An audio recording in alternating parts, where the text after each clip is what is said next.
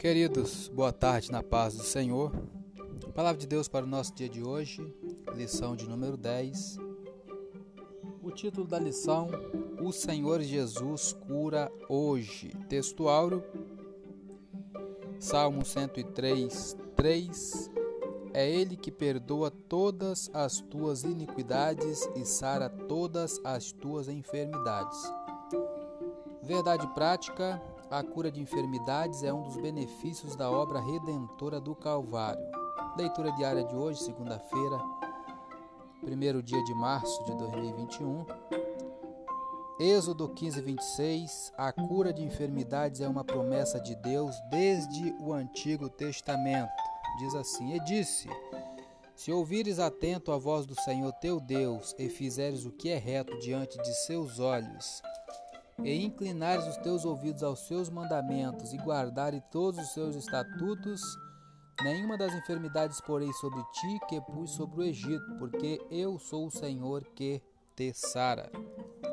Versículo 27 também, para terminar. Então viera Eli e havia ali doze fontes de água e setenta palmeiras, e ali se acamparam junto das águas. Está dizendo sobre o povo no deserto. Comentário: Deus prometeu que, se o povo lhe obedecesse, estaria salvo dos males infligidos aos egípcios. Mal eles sabiam que muitas leis morais recebidas de Deus também tinham o propósito de mantê-los a salvo das doenças. Por exemplo, obedecer à lei de Deus contra a prostituição os manteria livres das doenças venéreas. Com frequência, as leis de Deus destinam-se a proteger-nos de males como seres complexos, as áreas física, sentimental e espiritual de nossa vida estão entrelaçadas.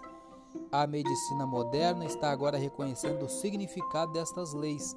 Se desejamos que Deus cuide de nós, precisamos nos submeter à sua direção. Ainda temos algum tempo, vamos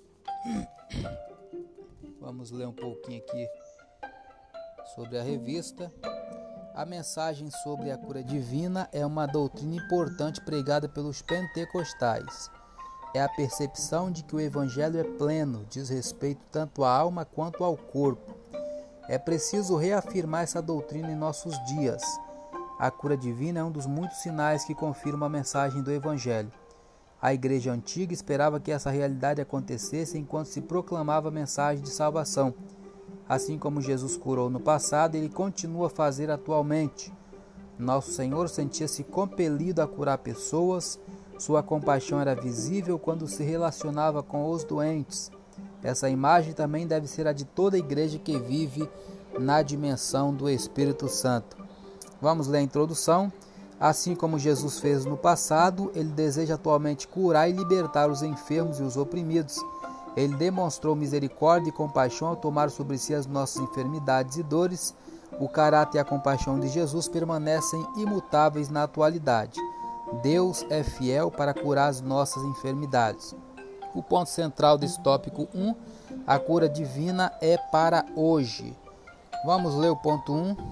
A cura divina na Bíblia tem a ver, ou melhor, tópico 1. A cura divina na Bíblia tem a ver com a saúde pública no Antigo Testamento a prevenção de doenças como a orientação bíblica e as curas de Jesus no Novo Testamento. Ponto 1. A saúde pública no Antigo Testamento. Em Israel, a saúde era uma promessa de Deus, mas o povo tinha que fazer a sua parte.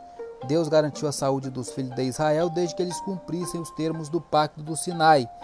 Êxodo 15, 26 que lemos. Nenhuma das enfermidades porei sobre ti que pus sobre o Egito, porque eu sou o Senhor que te sara. A vida dos israelitas era centrada no seu Deus. A cura de enfermidades em Israel era essencialmente milagrosa, principalmente acerca das doenças graves. O remédio não estava nos remédios, ou melhor, o remédio não estava nos médicos como nos povos vizinhos, mas em Deus. Vamos ler só o ponto 1. Eu sou Elias Rodrigues, essa foi mais uma leitura diária de hoje. Compartilhe essa mensagem com seu grupo de amigos e que Deus nos abençoe. Amém.